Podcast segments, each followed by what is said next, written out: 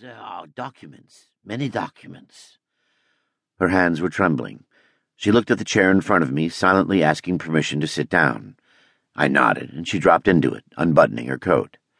Stale steam rose from her clothes as they began to dry out.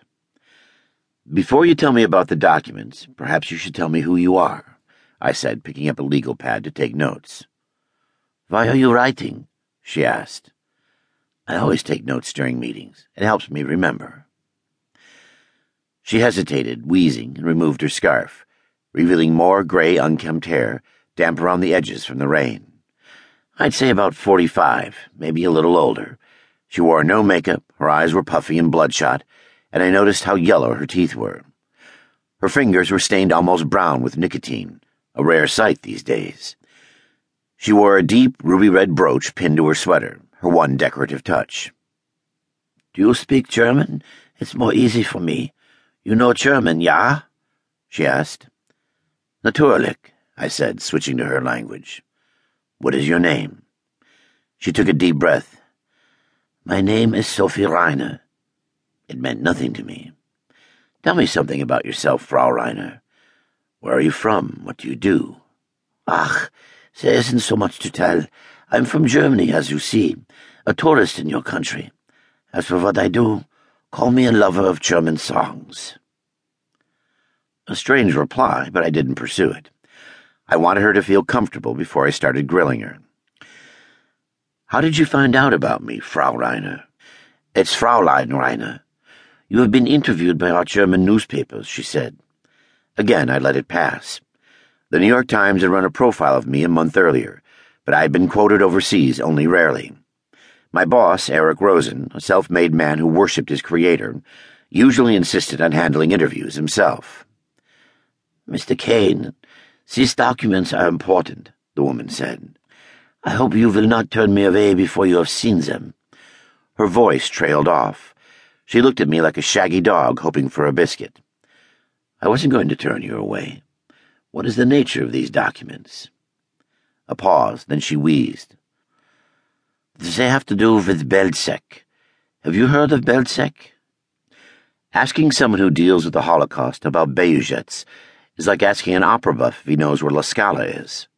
Belzec was an extermination camp in eastern Poland where the Nazis murdered half a million Jews in 1942 alone. My own grandparents were among its victims. I've heard about it, I said, keeping my voice level. This concerns Belzec and someone who was there. The truth has been buried very deeply for many years. It has been well hidden.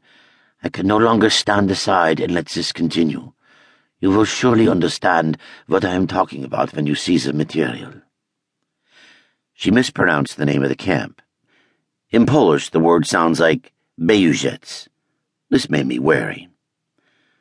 Please tell me more, I said. Despite its notoriety, scholars know less about the inner workings of Belzec than those of any other Nazi death camp. Few of the Germans and Ukrainians who served there were ever identified. Even fewer were brought to trial. If there were new documents, I wanted them, and she knew that. This is difficult for me to explain, she said. I have not known what to do. I saw perhaps there was another way, but there is not. The world must know. As I listened and scribbled notes, it occurred to me that maybe she was a kook. But I'm not a judge or psychotherapist. Strange people sometimes know strange things. I looked up at her. Truth is indeed of the highest importance, Fraulein Reiner, I said, matching her formal tone. Perhaps if you show me one of these documents, I could examine it and offer you an opinion. A brief glance would probably be enough to see if there was anything to them. I didn't bring them. I wanted to meet you first. I see. And may one ask, where are they? They are safe. I didn't know if I could trust you. Now I think maybe I can. I could bring them tomorrow. As the book of Proverbs tells us, let the wise man hear and increase his understanding. I smiled and stood up. Very well, Fraulein. It shall be as you say. I glanced at my appointment book and saw that the morning was taken up with meetings. Tomorrow afternoon would be best for me. Shall we say at four? Come back with these documents, and I will be happy.